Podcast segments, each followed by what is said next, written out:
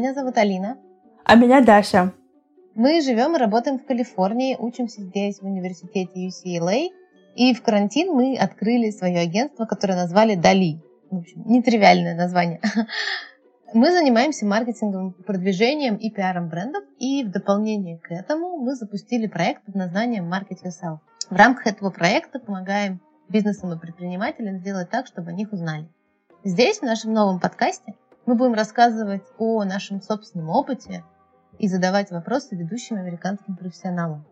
И сегодня у нас второй эфир, и наш второй подкаст – продолжение первого, и поговорим мы о трендах, потому что тренды – тема очень широкая. И если в первом подкасте, который, если вы не слушали, обязательно послушайте, а, мы больше говорили про контент, да, как изменился контент, в этом году и какие изменения ждать в будущем, то сегодня побольше мы будем общаться про продвижение и как бренды вообще адаптировались а, к, этому, к этой пандемии. Да, потому что 2020 год однозначно был одним из самых важных э, в плане того, как э, нам всем пришлось да, в какой-то степени он нас замотивировал, чтобы мы выходили на новый уровень работы, в первую очередь э, адаптировались к интернет-маркетингу и к продажам через соцсети. Ну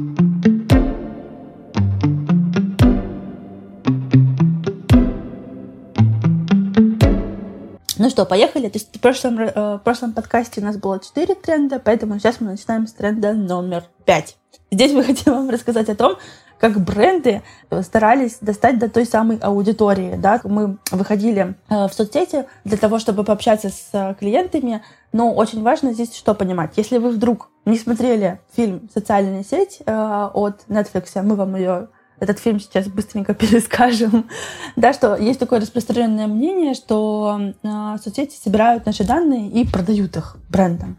Да, мы, мы потом часто это обсуждаем, что вот наши э, за нами все следят, и потом как бы это куда-то сливают. На самом деле это не так. Э, соцсети очень бережно собирают наши данные. То есть э, очень одна из популярных фраз из, собственно, этого документального фильма, что если вы не платите за продукт, то вы сами являетесь продуктом. Это правда. То есть мы являемся продуктом для того же самого Инстаграма. Поэтому ему важно, чтобы нас было больше, поэтому ему важно, чтобы мы больше и времени проводили э, в, э, э, ну, собственно, в этом приложении. А бренды являются клиентами этой соцсети, потому что они приносят туда деньги. Соответственно, что сделали соцсети для любых компаний, производителей продуктов или услуг? Впервые в истории бренду, бренд может достучаться до той самой аудитории, которая покупает у него продукт. То есть раньше что они могли сделать? Повесить билборды на улице и надеяться, что кто-то их увидит. Или м, журнал дать объявление какое-то. Да? То есть это уже, в принципе, более целевое, но тоже как бы немножко размыто. А теперь, э, если ты четко понимаешь, что твои кроссовки приобретает 14-летний подросток, который а, болеет, там, не знаю, за баскетбол, поэтому ты сделаешь коллаборацию э, со спортсменом там из команды э, какой-нибудь, там, и он ходит в такую-то школу, или там живет в, такой, в таком-то районе. То есть не просто, например, там в Америке, там, да, в конкретных каких-то районах, городах, ты можешь конкретно поговорить именно с этим подростком. То есть реклама будет показываться только ему, а не его родителям, которым это это вообще не интересно. Поэтому э, очень важно для нас понимать, что мы можем э, на самом деле использовать данные э, из соцсетей для того, чтобы генерить наши продажи. Вот, например, э, мы обсуждали с Алиной, что э, в больших компаниях э, сегодня объединяются данные э, об аудитории из разных источников. Но если, например, у вас нет там больших ресурсов, у вас нет там различных отделов э, продаж, маркетинга, и так далее, вы можете, в принципе, проверять свои гипотезы, а, наблюдая за своей аудиторией в тот же самый Инстаграм. Во-первых, вы смотрите, кто вас читает, то есть очень в принципе, легко даже через Facebook, через рекламный кабинет анализировать, а, кто ваша аудитория, находить аудиторию, похожую на ту, которая вас уже читает. И, по идее, вы должны прописывать более подробно, более детально своих клиентов. То есть это не просто не знаю, женщина 25-45, которая живет в Москве, а ее поведенческие привычки, то есть куда эта женщина может ходить, какие у нее хобби, э, что она читает, как она принимает решения о покупке, а где живет, где живет это не, это не Москва, а, например, конкретная ЖК цветной, что-то в этом духе. Соответственно, вы можете проверять гипотезы, то есть не факт, что на самом деле сейчас вы хорошо знаете свою аудиторию, да? То есть вы можете представить себе, что это может быть та самая женщина, на самом деле вас покупают больше девушки 18-25, э, э, которые, там, не знаю, слушают э, Бейонсе и прикольные развлекательные подкасты. То есть вы можете оставлять различные портреты и тестировать их, соответственно, через те же самые рекламные кабинеты. Угу. Ну, я бы еще тут добавила, если говорить про компании средние и большие, где есть отдел маркетинга, отдел продаж, а, отдел исследований, да, и социальные сети действительно не являлись, как ты говоришь, источником данных об аудитории. Мы в отделе исследований узнавали про покупателей, делали опросы, делали фокус-группы и такие, угу, мы узнали. И, и этот отдел же исследований говорил там, 90% э, нашей аудитории, по данным исследованиям, пользуются Инстаграмом, поэтому нам нужно делать коммуникацию в Инстаграме. То есть это вот было так. И маркетологи такие, окей, пойдем найдем селеба, который соответствует э, нашему, э, значит, бренд-идея, и с ним сделаем коллаборацию. Что, наверное, ключевое, если мы говорим про тренды, в этом году изменилось, что социальные сети стали как раз поставщиком информации. Мы, понимая, уже накопив опыт того, какие активации мы делали, какие гипотезы пробовали, мы лучше понимаем, а кто же на самом деле нас потребляет и в каком виде э, там, наш креатив лучше заходит аудитории. Или же в какой момент аудитория наиболее рецептивна, да, и чтобы ей рассказать про нас. И вот это, наверное, ключевое изменение для там, средних и больших компаний, что не просто узнать где-то про аудиторию и прийти в социальные сети и натянуть креатив на свое знание, а наоборот, это постоянно обмен информацией. Ты что-то делаешь, получаешь выводы и э, обрабатываешь их и перенастраиваешь таргет. Да, потому что, конечно, безусловно, то, о чем сказал Даша, невероятное преимущество, колоссальное преимущество социальных медиа в том, что ты можешь делать четкий таргет. Вопрос в том, насколько ты хорошо вообще копнул в тех, да, да, знаешь. Поэтому вот, наверное, основной shift в том, как ты получаешь знания. И социальная сеть стала как бы источником не только пропихнуть свой продукт, да, потому что ты знаешь, что вот она, 35, работает, активный стиль жизни и живет в классном ЖК. Нет, ты чуть больше про нее узнаешь конкретно своими активациями. Да, и это поэтому, в принципе, знаковый, значимый тренд, особенно для, опять же, компаний больших, где разделены функции, и так работать не привыкли. А мы же с вами компании небольшие, мы работать привыкли по-разному, но здесь, наверное, важно сказать, Даша уже об этом сказала, что нужно тестировать разные гипотезы, разные креативы на разные аудитории – Иногда, может быть, самые неожиданные, но смотреть, как это работает. Поэтому не зря все таргетологи говорят, что есть тестовый период и есть период компании. Тестовый период не должен приносить деньги, он должен приносить знания. Поэтому, пожалуйста, на это надо обращать внимание, и чем дальше, тем больше. Наверное, да, Даш, к следующему тренду можно перейти. Тренду 6.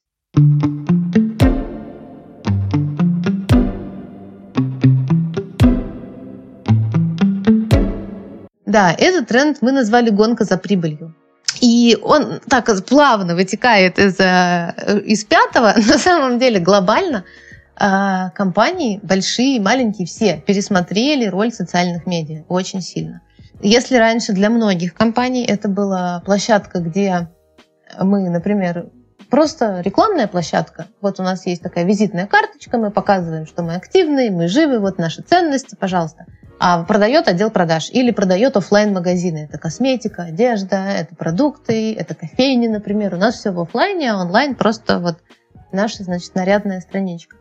То, лишившись возможности, с одной стороны, продавать через офлайн, с другой стороны, а, у потребителей лишилась возможности получить этот потребительский опыт офлайн, а, компании стали рассматривать социальные медиа как канал продаж более активно да, и вот это вот отсутствие потребительского опыта бренды стали активно оборачивать э, выручку. Да, просто представьте себе, сколько я вот, я, если честно, сама шопинг не очень люблю, но я знаю многих девушек, э, которые обожают ходить э, в торговые центры. Это же целый experience, то есть ты зашел в какой-нибудь красивый бьюти-магазин, а, и вот у тебя там целый мир ароматов, а, каких-то новинок, того, что можно попробовать, походить. Это, это прям целая медитация и способ а, снятия стресса. И как много людей, там, я думаю, что и мужчины тоже есть, которым это нравится, этого лишились в один момент. Ну, для меня, например, я вот когда думала об этом, для меня это вот зайти в кофейню. Там так вкусно пахнет. Да. А ты не можешь. Ну, по какое-то время ты долго не мог зайти в кофейню. Вот эта атмосфера, это ритуалы многие, да, опять же, наши. И мы их лишились, с одной стороны. И компании лишились точки контакта. Опять же, когда заходишь в кофейню, ты супер рецептивен ты прям так пахнет кофе, что ты, ты сразу купить. Купи, и, купишь кофе и булочку, правильно, в э, придачу. Тебе даже не надо это как-то продавать особенно. Вот ароматы мне, мне надо, ты знаешь. Но тут, короче, в чем основной момент, что и покупатель страдал, и компания страдала, потому что тот момент, когда можно потребность обернуть в прибыль, она как бы была потеряна. Но при этом были социальные сети, куда все активно пошли, и об этом мы говорили в первом подкасте, потому что было много потребностей у людей разных, которые социальные сети стали активно закрывать. И компания, безусловно, понимая, что несмотря на то, что маркетинговые бюджеты нещадно резались у всех, но продажи нужно было делать. И как их делать? Онлайн. И даже вот мы посмотрели статистику, что то, о чем я стала говорить, о изменении роли, что многие компании в карантин хотели они, не хотели, планировали, не планировали. Онлайн у них бизнес или не онлайн. Вот. В общем, был офлайн, стал онлайн. Вот так, наверное, можно еще этот тренд назвать. То есть они стали выходить в социальные сети и рассматривать задачу социальных сетей, ожидания, чтобы увеличить, привлечь новую аудиторию, увеличить знание бренда и увеличить конверсию в продаже. Это три ключевых потребности, которые у компании были и появились теперь а, в адрес социальных сетей. Вот. И это уже теперь не просто рекламная площадка, где мы рекламируем, осваиваем бюджеты, ну, считаем эффективность, но на продаже не линкуем. Ну, а как залинковать? Маркетинговый микс такой сложный, так много мы всяких инструментов используем маркетинговых, что непонятно вообще, продает или не продает. Нет, площадка вышла на арену конкретно как продающая. Но а, одно как бы дело, что ну как бы мы хотим вот продавать через социальные сети, потому что больше магазин у нас закрыт, мы не можем там, там людей нет, нас там нет. Э, мы хотим продавать через онлайн. Одно дело наше желание и задача, а другое дело, а как? И тут уже как раз самые активные компании, самые, наверное, находчивые, вот этот вот пробел в нашем потребительском опыте, ароматы, запахи померить, попробовать, в принципе, пообщаться с продавцом, чтобы сказать, вы знаете, вот у меня вот был тон номер 5,5, и вот он мне не очень. Может быть, попробуем 6.0. Вот, чтобы вот этот пробел потребительского experience а заполнить, стали в онлайне его а, внедрять. То есть, да, от такой транзакционного подхода, когда ты просто заходишь на сайт, оплатил и все, к, к подходу интерактивному. То есть он был раньше, но не так сильно. А сейчас, как раз в карантин, за эти несколько месяцев, и технологичность бизнеса, это все туда же, для того, чтобы не только упростить процесс оплаты, но еще вовлечь и показать свой товар вообще с лучшей стороны и, и в общем. И да, и конвертировать желание, создать желание конвертировать его в денежку. И очень хороший пример э, косметики Clarins. Это французская марка. Понятно, что когда они лишились возможности продавать офлайн, и их потребители лишились возможности попробовать и понюхать, колоссальное давление было оказано у них в понимании, что они не выполнят план, продаж. Что они сделали? Их бьюти-коуч Ребекка, как это, бьюти-консультант, она просто стала каждый день из своей спальни рассказывать про продукт снимать видео, инстаграм-лайвы, сторис э, и рассказывать про конкретный продукт, как, кому он подходит, кому не подходит, как он пахнет, как, он, как им пользоваться. И такие тьюториалы делать. И чем это отличается? Потому что идея это не нова, да, когда на камеру бьюти-блогер рассказывает про продукт. Идея вообще не нова, но чем она, наверное, отличается от э, там, Лены Крыгина, которая делает макияжи, в том, что как раз Ребекка макияж не делала, она конкретно пользовалась продуктом э, марки, амбассадором или работником, которой она являлась, и рассказывала про конкретные его преимущества и особенности. В общем-то, да, идея, правда, не нова, но она была талантливо внедрена. Возможно, у Ребекки неплохая харизма. Кстати, она правда, я посмотрела, если захотите, посмотрите. Такой, не, Лена Крыгина, она такая нетипичный бьюти-эксперт. И повысила продажи компании, потому что им удалось э, сохранить определенную базовую линию продаж. И если говорить про там, интернет-показатели, оно увеличивало досматриваемость, досматриваемость сторис. Есть такой показатель, когда вы рассказываете сторис какую-то историю или показываете ряд роликов, которые в одну канву объединены, э, смотрят всегда, сколько посмотрело людей первую и последнюю. И вот если с, первую, с первой до последней все те, кто начал, закончили, значит, это очень вовлекающая история. Если же начали 100 человек, а закончил один, ну, как бы, значит, что-то не так. Так вот, и она увеличила среднюю досматриваемость с 25% до 75%. То есть как раз, и мы говорили в первом подкасте, что да, обычно людям не интересно, что там бренд вещает на своей, своей инстаграм-страничке, потому что там вообще пластилиновый журнал, э, пластиковый, не, не настоящий. Что там сторис смотреть, там неинтересно. А тут, получается, живой человек рассказывал, и люди вовлекались. Вот, что еще стало? Да, помимо туториалов для бьюти стали э, использовать технологии и всякие демо-одежды, внедрять. Они немножечко такие, скажем так, тупенькие, эти штуки, но история такая, что ты можешь понравившуюся одежду загрузить свою фотку, и она на тебя там оденется. Пока есть большой вопрос, как она на тебя оденется.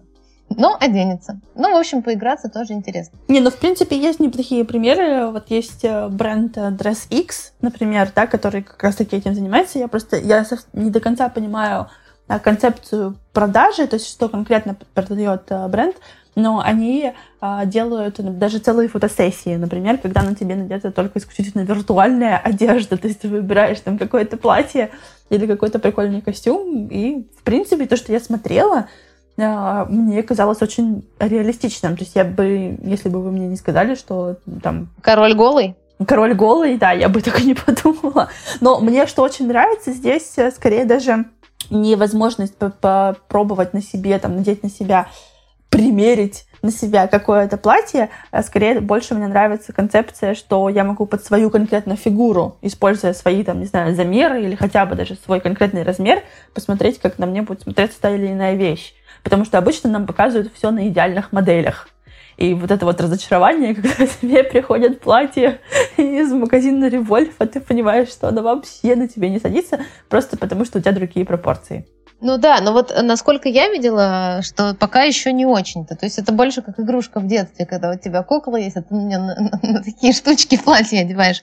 Но как раз, то есть если бы не карантин, может быть, ну, никто бы этим не заморочился. Приходи в магазин, потому что любому магазину нужны лишние ноги, правильно? Все равно эти ноги конвертируются в продажи. Это прям целая стратегия построения трафика в магазин, да? То сейчас в общем-то, если вдруг магазин закроется, да, можно играть в эту игру и мерить, и поэтому технологии будут дорабатываться. Вот, еще очень классный пример, который мне нравится, это Mac, по-моему, делал, что ты можешь как раз тоже на свою фотку или на свое видение померить помаду разную. Это прям вообще огонь.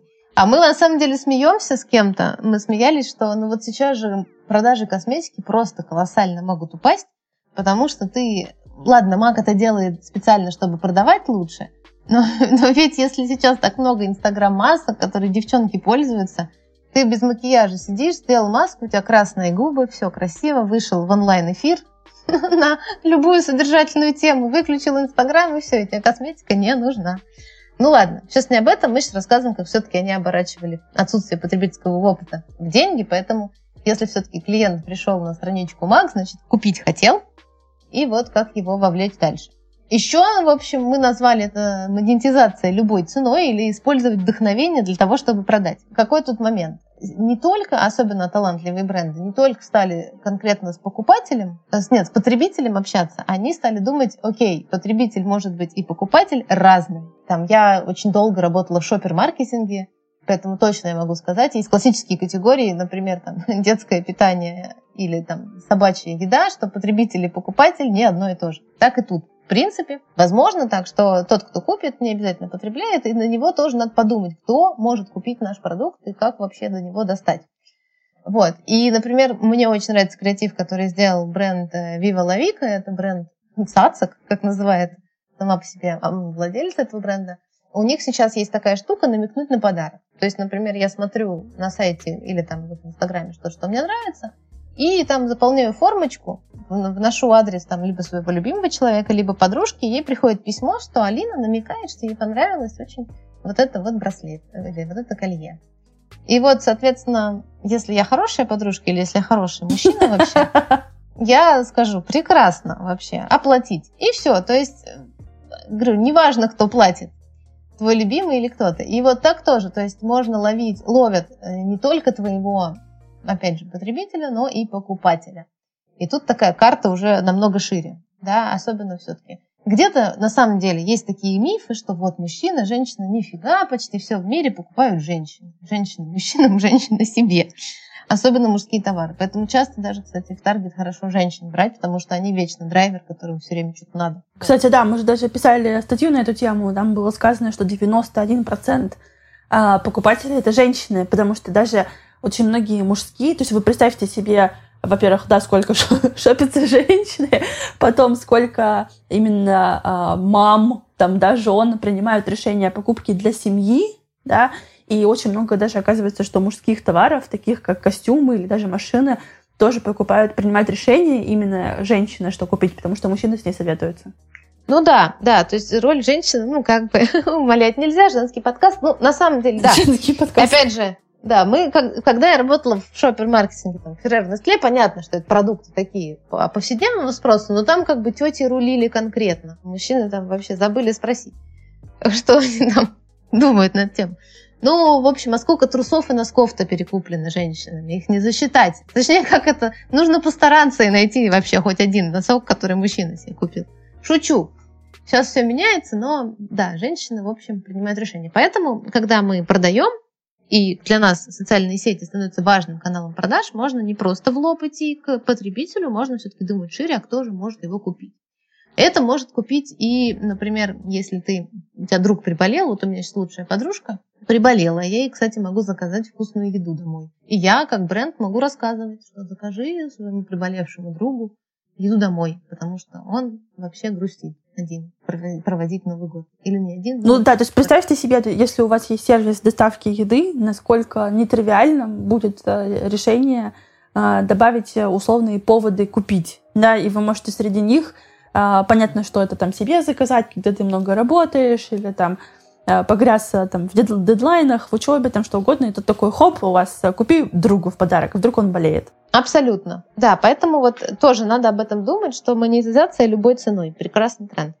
И последнее, что здесь можно добавить в, в адрес этого тренда, это омниканальность. Потому что все-таки вот, вообще это общий тренд мы назвали гонка за прибыльностью. И если мы говорим про прибыльность, то если мы производим какую-то единицу контента, то мы, когда ее постим на разные каналы, получается у нас эффективность инвестиций выше. Бренды очень хорошо это поняли, посчитали, и стали активно использовать омниканальность в своей коммуникации. Они пришли в ТикТок. Ну, то есть омниканальность тоже нужно быть реалистами. Не то, что у нас миллион миллионов каналов.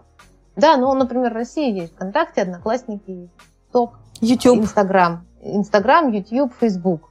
Да?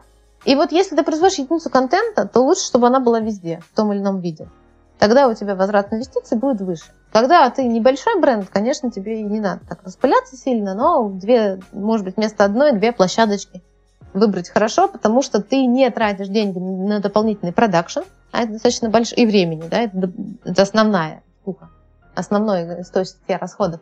Но зато ты получаешь аудиторию и какие-то продажи, и все с разных площадок. Так что это вот суммарно про тренд погоня за прибылью.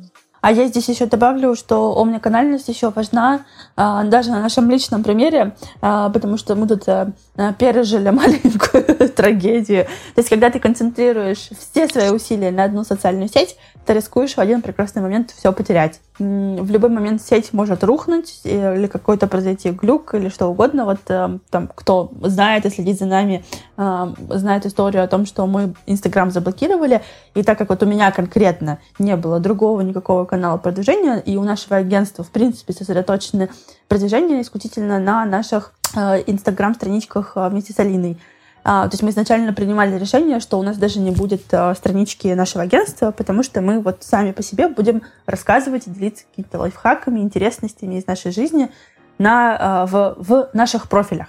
Вот, и, соответственно, как только Инстаграм э, заблокировал меня, я осталась ни с чем. Сейчас мы запускаем, вот, например, делаем Телеграм-страничку, может быть, еще что-то у нас появится. То есть на таких грубых ошибках мы тоже сами учимся, поэтому не допускайте их.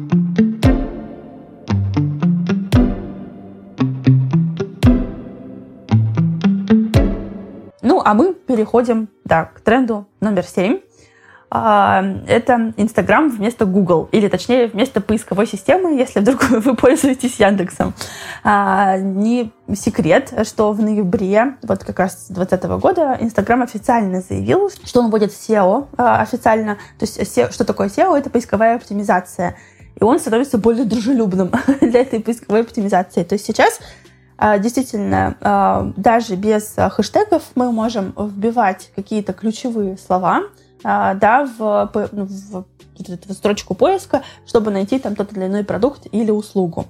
Но, во-первых, сейчас пока эта функция еще не, не везде появилась, ну, даже в Америке ее тестируют, но в России, в принципе, я тоже видела у некоторых ребят, которые заявляли, что у них она появилась. Что нам здесь важно с вами э, все-таки выцепить, какую информацию, какой инсайт? Во-первых, нам нужно еще более подробно с вами поговорить о шапках профиля. Мы часто об этом говорим, что какая у вас там информация должна быть, но сейчас прям вот вообще нельзя упускать эту информацию из вида. Э, у вас в шапке профиля обязательно э, должно быть написано, кто вы и чем вы занимаетесь. Вот прям в лоб. Но здесь нужно, опять же, тоже знать хорошо свою аудиторию. Возвращаемся к предыдущему тренду. Да, изучайте аудиторию, изучайте, что она ищет, какие, какие поисковые запросы, собственно, она производит. Они ищут цветы Москва, или, может быть, э, психолог Киев, или, не знаю, что еще не могу. Цветы дешево. А? Цветы дешево? Цвет, цветы дешево. Ну, тут на самом деле, да, тут надо говорить на понятном языке, с одной стороны, с другой стороны, я бы все-таки сказала, что тут не надо over-engineering, да, не нужно как бы слишком много заморачиваться, потому что, ну, психолог, он психолог, ты не можешь его назвать по-другому, да. Просто вот сейчас вот, например, тема карьерный коуч или карьера, или найти работу, найти профессию, вот тут еще можно подумать как назваться, какие-то какие вещи попроще и понятно. Прям фотограф, Москва.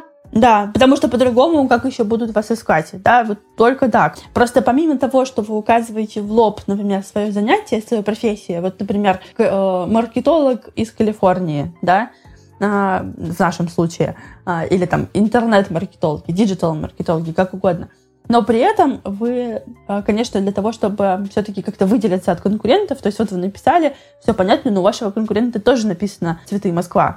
Дальше как раз-таки здесь мы все время говорим о том, что очень важно, чтобы был, была какая-то ценность, да, или мы называем это УТП, уникальное торговое предложение, которое тоже озвучено в вашем профиле. Это либо какая-то философия, а, либо ваш уникальный опыт. Но самое главное, что здесь вы пишете, что вы можете дать людям которые вас читают, а в идеале еще станут вашими покупателями, вашими клиентами. Вот тут мы э, собрали несколько э, описаний шапок профиля девушек. Сейчас вам их озвуч, озвучим. Например, карьера и работа в США. В принципе, все понятно, я уже знаю, зачем я там окажусь. А при этом она пишет 14 лет в HR по обе стороны Атлантики. Построить звездную карьеру в новой стране, адаптироваться, не изменяя себя. И дальше ссылка. Мне кажется, прекрасно. То есть я сразу утвердилась в том, что у нее большой очень опыт, и что благодаря ей я, мне не придется получать профессию, э, не знаю, айтишника для того, чтобы, например, э, здесь как-то устроиться в США. Вообще, мне кажется, супер. Так, ну или еще вот один профиль прекрасный. Он э, учит нас э, разговаривать правильно на английском языке. И опять же, здесь девушка, она пишет, у нее в профиле написано American English, или потом по-русски дальше идет американское произношение. И ты понимаешь, что она русская, то, что там написано I am Лёля, и а, что она живет в Лос-Анджелесе, а вообще изначально приехала из Москвы. То есть мы понимаем, что она понятным для нас языком, она, в принципе, у нее профиль очень интересно так написан, он написан на игре слов а, из двух языков, она соединила два языка. В принципе, это то, как она и ведет свою страничку. То есть она очень понятным языком, она озвучивает какие-то фразы или там целые предложения, или просто слова на английском языке, потом она объясняет, почему их нужно произносить именно так, что они значат. Там очень много слов э, из обихода, прям то, как говорят настоящие американцы. И мы редко такое встречаем даже в кино, ну, потому что там такой более выверенный язык, или в книгах. Ну, то есть очень круто. То есть помимо того, что нам нужно с вами как-то адаптировать шапку профиля, мы еще не забываем, что вот эти вот ключевые слова, те самые, во-первых, мы активно их должны использовать уже в своих постах, в текстах, если мы понимаем, что это поиск по ключевым словам, то, собственно, эти самые ключевые слова мы должны внедрять постоянно в свой текст. В принципе, по такой системе уже работают все сайты, да, и как, как сделать так, чтобы твой сайт поднялся на первую строчку в поисковике. Ну и плюс мы не забываем все-таки про хэштеги, потому что хэштеги Мы тоже очень много об этом разговариваем на там, своих э, вебинарах. Многим кажется, что это такой очень устаревший тренд. Когда-то давно они прям были супер на хайпе, все им пользовались. Потом а, они заполонили в какой-то момент это все, все инфопространство и стали таким мувитоном. А сегодня они все снова в деле, снова возвращаются. А, просто хэштеги нужно ставить вдумчиво. Есть очень много мифов еще на тему того, что Инстаграм блокирует тебя, если ты ставишь хэштеги. На самом деле это не так.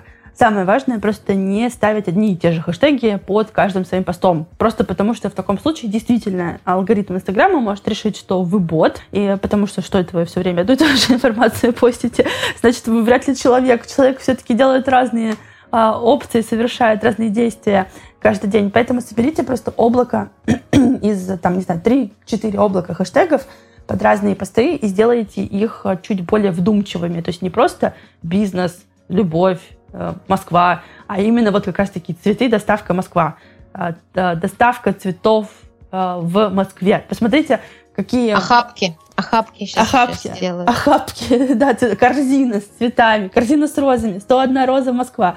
То есть посмотрите, что это на самом деле очень легко сделать, помимо того, что есть различные генераторы хэштегов, Существует также и сам Инстаграм, то есть, в принципе, когда вы вводите какой-то хэштег в поисковик, он автоматически вам выдает еще очень много хэштегов а, по этому запросу, э, таких, а, как, как правильно назвать, similar, э, ну, э, аналогичных, схожих. Аналогичных, схожих, спасибо, урок русского языка в нашем подкасте. вот, а, схожих хэштегов по вашему запросу. И это очень удобно, то есть вы таким образом можете посмотреть вообще, что люди ищут, какие у них запросы. Поэтому не забывайте. То есть профиля, ключевые слова в, в самом посте и использование хэштегов.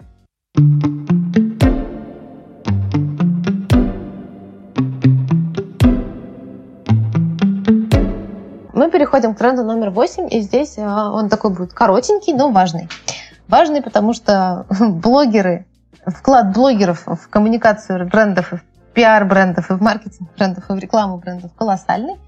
Поэтому Инстаграм сделал, сделал апдейт коммуникации с блогерами. И если, например, в Америке, где мы живем уже давно, есть возможность отметить рекламную публикацию специальным таким тегом, и ты видишь, что это оплаченная, э, оплаченный пост или оплаченный сторис, то у нас в России такой практики особо нет. либо блогер сам говорит, что это рекламный пост, либо ты все время как пользователь пытаешься догадаться. Блогеру вот очень нравится этот крем для лица, или он просто его рекламирует если это не в лоб, да? Но сейчас никто не хочет уже рекламу в лоб.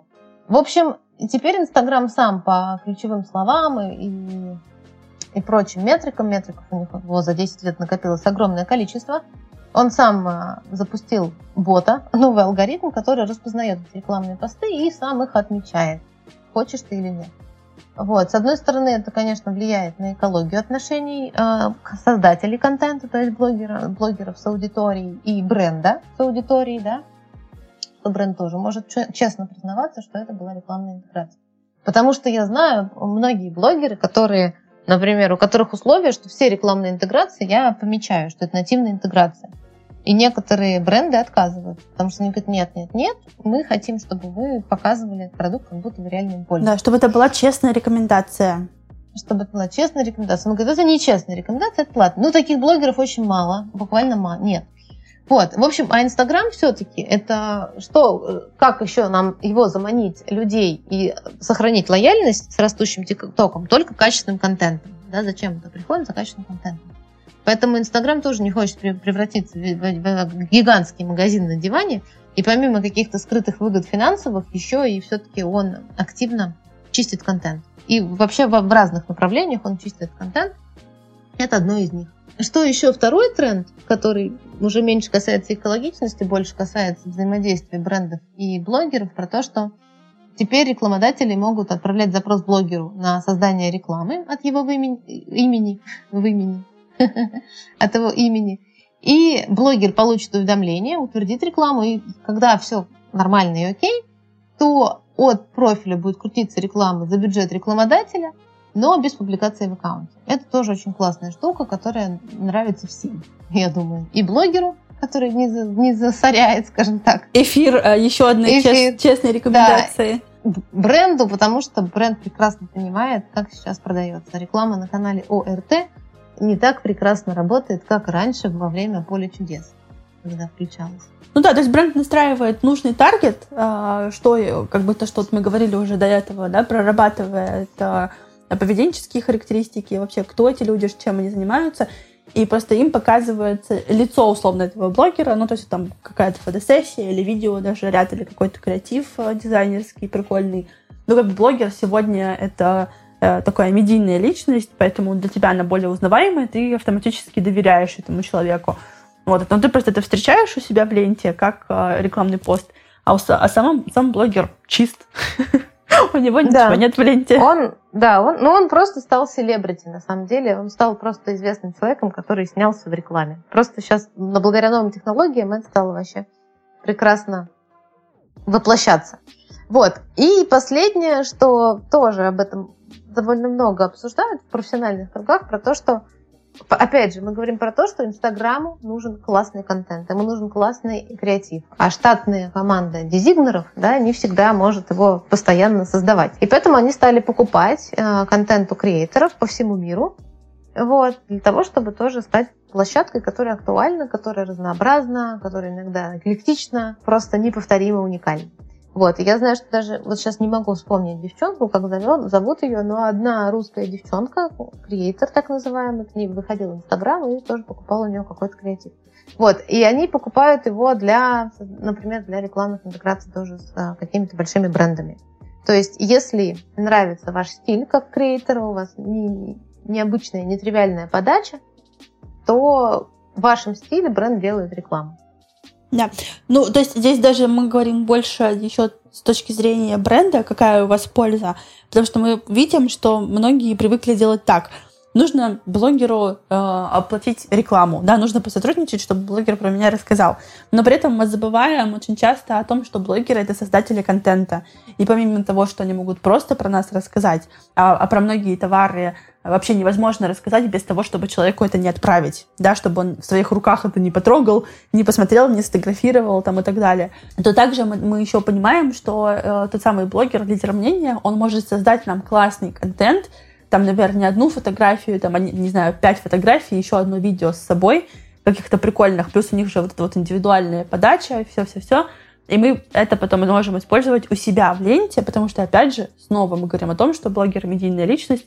Чем больше он у вас э, мелькает э, в ленте, тем больше доверия возникает у потенциальных клиентов. Да, абсолютно. И давай переходить к следующему тренду, который девятый и последний. Да, это, это возвращение... Дань, дань уважения нашим родителям. В каком-то смысле, да, абсолютно.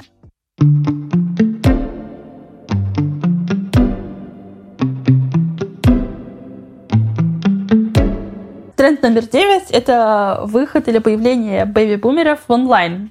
Давайте разберемся вообще в том, кто такие бэби-бумеры.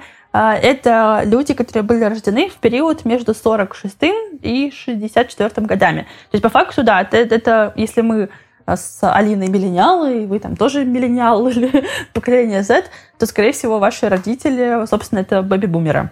И... Ну, где-то вокруг, да. Да, да, да.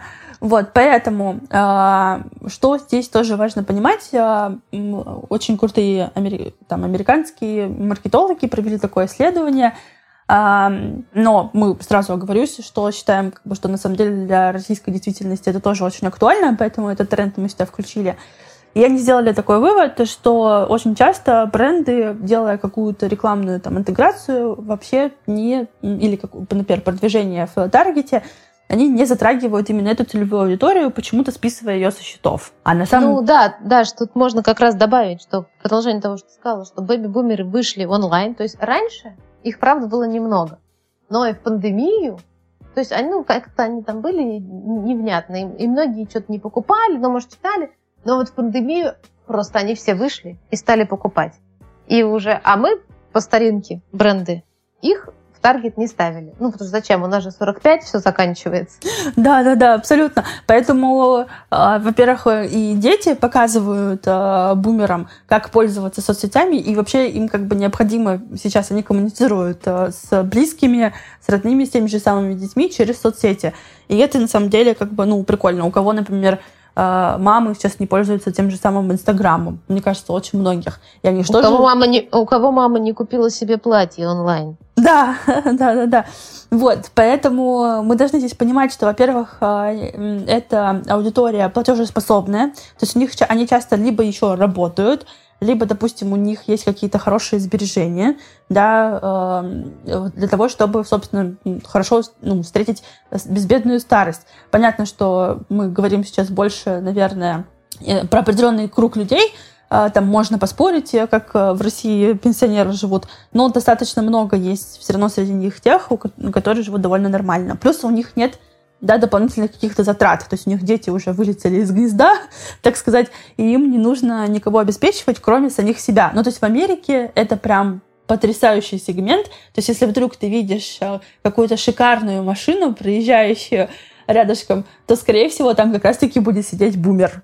Потому что да, это там у них э, они смеются про кризис э, возраста и про, и про то, что дети вылетели из гнезда, и вроде ты уже только сам на себя тратишь деньги, и вот ты можешь себе купить какой-то прекрасный Porsche. Да, но я просто могу добавить, что у меня все-таки тоже большое, большое количество знаний из моего бывшего опыта, и сто процентов, даже там два года назад, все уже понимали прекрасно, что вот эта взрослая аудитория, она не такая... То есть 60-летняя бабушка в нашем сознании, на самом деле, это уже наша мама, во-первых, и, во-вторых, они не настолько обездолены и уже давно не в платочках.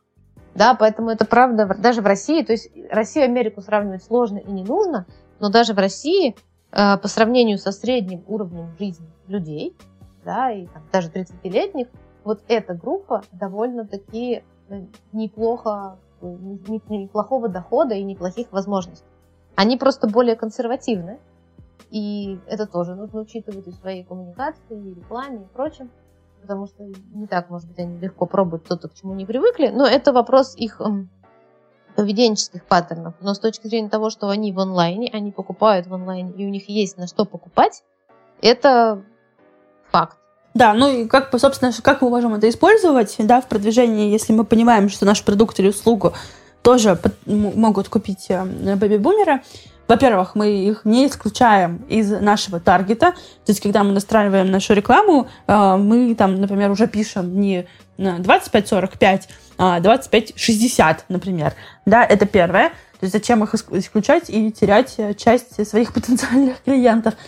А второе, например, ну, согласно исследованиям, было выявлено, что для них, например, очень важно читать э, для них очень важно читать отзывы.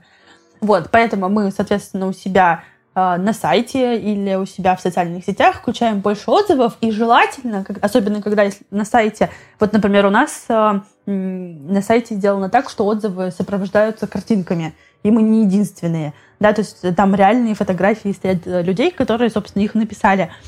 И если мы э, понимаем, что мы ориентируемся ну, частично на бэби-бумеров, то мы как бы можем подставить несколько отзывов э, с фотографиями людей, как бы соответствующих возрасту. То есть ты видишь, что у бренда есть э, похожая целевая аудитория, ты больше доверяешь, потому что это принадлежность к сообществу. Сто процентов, сто процентов. И очень часто взрослым людям им важно понять, что такие, как они, тоже покупают. Потому что они все время стесняются заходить в места, где как будто много молодежи. Но могут и хотят. Поэтому, и если мы понимаем, то есть тестировать гипотезу точно надо, возвращаясь к тому, с чего мы начинали. И не, как бы понятно, что есть самая большая платежеспособная аудитория, 35 лет, которая активно живет, много зарабатывает, все покупает. Но ни одной ей мы едины, и ни одной ей мы живы, и ни одна она может нам делать продажи.